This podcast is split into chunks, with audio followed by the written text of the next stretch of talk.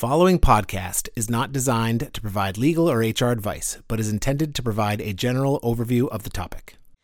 Hi, I'm Christine Porath, a management professor at Georgetown University's McDonough School of Business. I study how to create respectful workplaces where people can thrive. And I'm here with Steve Robbins, co founder of Spark Healthcare, a healthcare communications company based in Brooklyn, New York. And we have Kara Barton, a clinical social worker at the Keck Medical Center of University of Southern California and the Department of Neurology here on the phone. Uh, Steve, could you tell us a little bit about yourself and your background? Yeah, happy to. Uh, thanks for the invite today. It's great to be here, Christine. Uh, Spark Healthcare is a public health company. We create educational programs in chronic diseases where we see unmet areas of need. Um, in March of this year, as you may be aware, uh, there was an article in the medical journal called Neurology about multiple sclerosis. And the uh, headline was that MS has been uh, underdiagnosed significantly. There are almost a million people walking around in the U.S. with MS, and we thought that before the numbers were around 400,000. So wow. there is a substantially higher prevalence uh, than we've been aware of for the past uh, uh, 30 years or so. Interestingly, MS is a disease that really impacts folks at the prime of their lives, uh, in their 20s to 40s is a typical diagnosis. Um, here again at the at, at, the prime point of their career. Well, great. Well, thank you. And Kara, can yeah. you tell us a little bit of all the wonderful work that you're doing, uh, counseling people on this as well as caregivers, and your experiences with that? Sure. Thank you so much for including me. This is really exciting to look at the other side of, of the situation from a corporate perspective. I work with patients who have chronic illness, neurological conditions, and one of those groups is people with MS. And so, Kara, one of the things I was really curious about is the idea of what do we mean when we talk about accommodations in the workplace? What does that look like? Well, an accommodation refers to modifying the typical work environment in a manner that helps a person with a particular disability to remain as productive as possible in the workplace. Okay. And can you give an example or two of what these workplace modifications or accommodations might look like? Sure. Uh, accommodations can take many forms, and they might include something as simple as uh, providing a trackball mouse for someone who's a salaried office worker who has challenges manipulating a traditional mouse, or relocating mm-hmm. an employee with MS who has difficulty walking mm-hmm. to an office that's closer to the restroom. For an hourly worker, that might mean a modified work schedule to accommodate medical appointments or job sharing, or at, at a, having them work at a time where they have the most energy and can be the most productive. Okay, so are people with MS by definition disabled and therefore automatically entitled to accommodations in the workplace or not? There's so many keywords in there disabled, automatic, entitled. Um, no, there's nothing automatic or um, broad about saying that somebody with MS is definitely disabled. Um, okay so much about having MS is invisible to the naked eye, and so it's really um, about the the person themselves yeah. who feels that something's going on in their body, um, and whether they feel like they need to to have a change and accommodation in order to stay in the workplace, and um, they're protected by the Americans with Disabilities Act that's usually called the ADA. Just curious, Kara, uh, when an employee becomes uh, or gets a diagnosis for MS, is it common to be able to go to your employer uh, on their website or uh, in the ham- in the employee handbook or during orientation and get a sense for what the accommodations might be that are available to you, so you don't have to disclose the disease, perhaps, uh, for those folks who are uncomfortable doing so? Each environment, workplace environment has different uh, protocol, and so that would be up to each employee to understand the nature of their own work environment, and for the uh, corporations or employers to consider what they want to present to their employees to make an environment um, more user friendly for people who have uh, MS and invisible disabilities, whether they want to feel safe allowing their employees to disclose.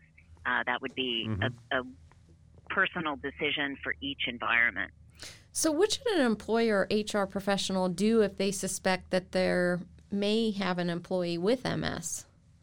Well, um, the main thing an employer can do um, is to create an environment uh, or a corporate culture in which people feel comfortable discussing health related issues and other important topics that are misperceived as being sort of taboo in the workplace.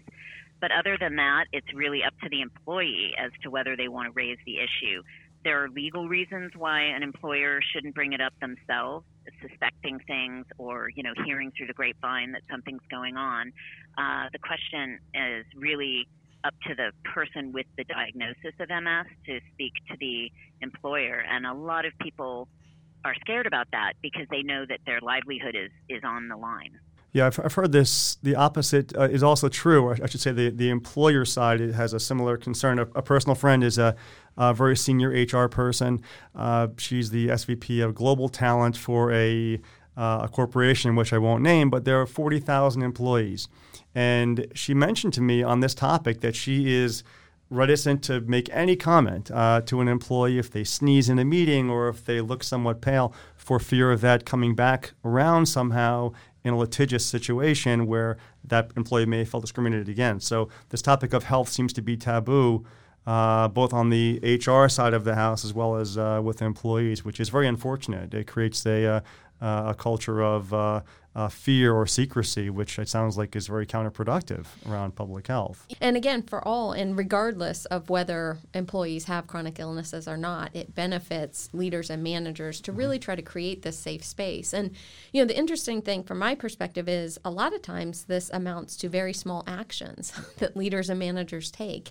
You know, they, they come across as really valuing someone uh, by saying hello, by asking how they're doing, uh, right. uh, by smiling, mm-hmm. you know, by uh, how can I help, it just generally, you know, not anything specific. And so sure. I think that that's really what we want to coach managers and leaders on is to care about these touch points yes. that don't take too long throughout their day and just right. to be more mindful. Right, little things. Yeah, little yeah, things go a long impacts. way. Sure. So, and Kara, you know, you obviously coach these folks a lot. Are there some specifics that you recommend on the employee or the HR side of things that would help create this safe space?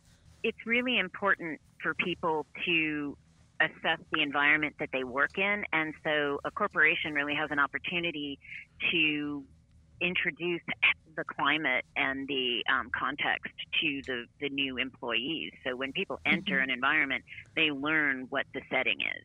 And so there's an opportunity there to say, you know, this is what we encourage people to do and what are the healthy ways that people can be in the workplace. And if people um, are modeling healthy behavior, the employers are going to follow suit. Yeah, I love that idea. Managers really need to walk the talk. I think people For become sure. very cynical and skeptical if it's a value to respect people and yet they don't see people living those values, especially at the right. top of the organization. Because, right. you know, Steve mentioned this stuff ripples in organizations and then outside of them.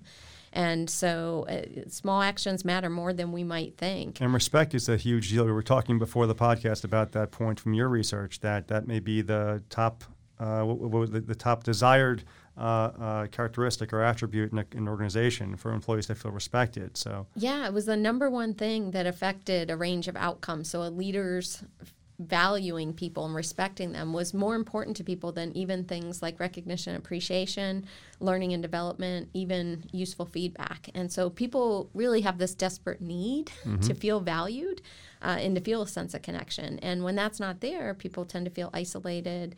Uh, they don't feel like they belong to a team, and, and therefore they will not bring their best. And again, this applies for anyone, not right, just people right. with chronic illnesses. Sure, sure.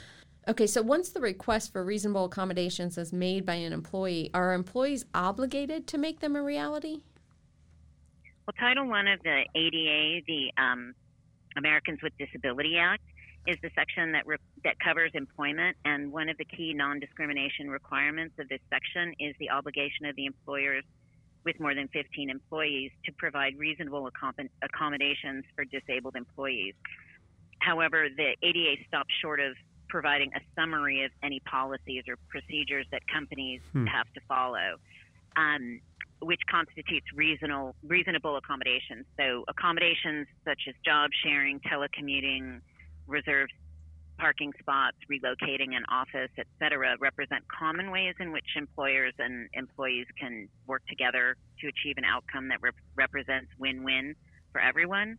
And employers are not required to provide accommodations that might be perceived as undue hardship for the company, such okay. as creating a brand new job profile or for the employee, hmm. or undertaking building renovations, or furnishing personal need items, mobility aids, glasses, etc. So we're used to talking about the Family Medical Leave Act, and usually it's in the context of a newborn baby where new moms and dads might take some time off. However, there are implications for people with chronic illnesses like MS and those that care for them, correct? Absolutely. And FMLA is not something everybody knows about. So that would be a great thing for an HR department to talk about. Hmm. There is paid and unpaid FMLA. And that would be great to have HR departments discuss with employees who, who have chronic who might have chronic illness they wouldn't know, but also who might have other people in their family who need to care for people um, for people with chronic illness. So the caregiver or the person who is ill themselves might be able to use that time off, and um, that will keep everybody productive and, and on target for the goals at the workplace. Got it. Is, is there any um, rule of thumb, Kara, around how employees should?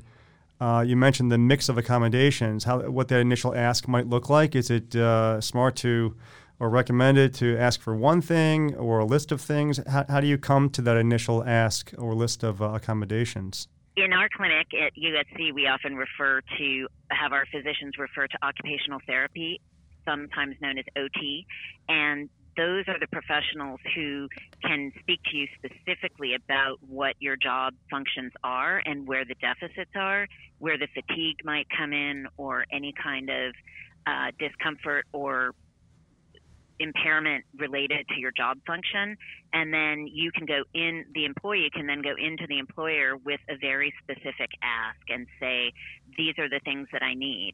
Um, and it, it could be time oriented or space oriented or uh, temperature too i understand it can be a big impactor. Sure colder you know, places. proximity to to uh, the restroom or sure. quiet to be able to focus. So these are different kinds of needs and so it it um, it really is a conversation mm-hmm. first before going into the employer, and that can help the employee feel more comfortable going in instead of grasping at straws. Yeah, yeah. I was just, uh, that reminds me of a conversation I had in preparing for today's uh, podcast. A gentleman who uh, is also the head of the HR uh, organization for his uh, employer, uh, one of the household name beverage companies and uh, was talking about the fact that you would be surprised at how many people in the upper echelon of executives in that company uh, had special accommodations for them for a variety of reasons, and several from MS, and had been receiving those accommodations for decades. Yeah, I think that's where the best cultures sit is that idea of partnerships and relationships. You know, what we know from research is that those kind of cultures uh, tend to promote better productivity, mm-hmm. uh, more innovation, and certainly, to your point, Steve, like higher retention, right? You're able to keep very talented people who that's are exactly contributing right. their right. best. Right. And, you know, so one of the questions I have, eh, Kara, is, you know, how can companies train supervisors or HR partners to be real partners in these health related matters involving their employees or direct reports? Well, it's a really big opportunity for many companies. Um, often, human resources and other professionals um, feel like they have to avoid the topic um, of asking about anything related to someone's health in the workplace for fear that the question or response might be brought up in a legal situation down the road. And, and employees feel that same way as well. But this lack of openness really can lead to a culture where supervisors are afraid to ask about the welfare of their employees, and employees end up living with hiding their health issues, which is causing an undue burden on uh, another burden on them to actually hide and, and manage and relegate that to their personal life rather than hmm. taking advantage of the um, educational resources and support accommodations that employers can provide. And that said, there are legal considerations that HR professionals and management level colleagues should be aware of. and there are best practices around ways in which supervisors can appropriately ask whether health related challenges are getting in the way of an individual's ability to perform in the workplace it makes sense for companies to develop a set of guidelines or a training module sure. that all supervisors can expose right. mm-hmm. be, be, exposed to this kind of topic. Um, in addition to setting the manager up for success, it would help limit the downstream legal liability for the employer. Well, thanks, Kara. That those are great ideas. And Steve and Kara, thanks so much for spending time sure. with us. Thanks for your time today. For those listening, be sure to check out the MS Workspace website at ms-workspace.com. There, you'll find resources that can provide additional support to employees in your organization, as well as a very unique MS Estimator tool that can help give you a sense of the impact MS may be having on your company right now. So visit that MS Workspace website, and thanks again for listening.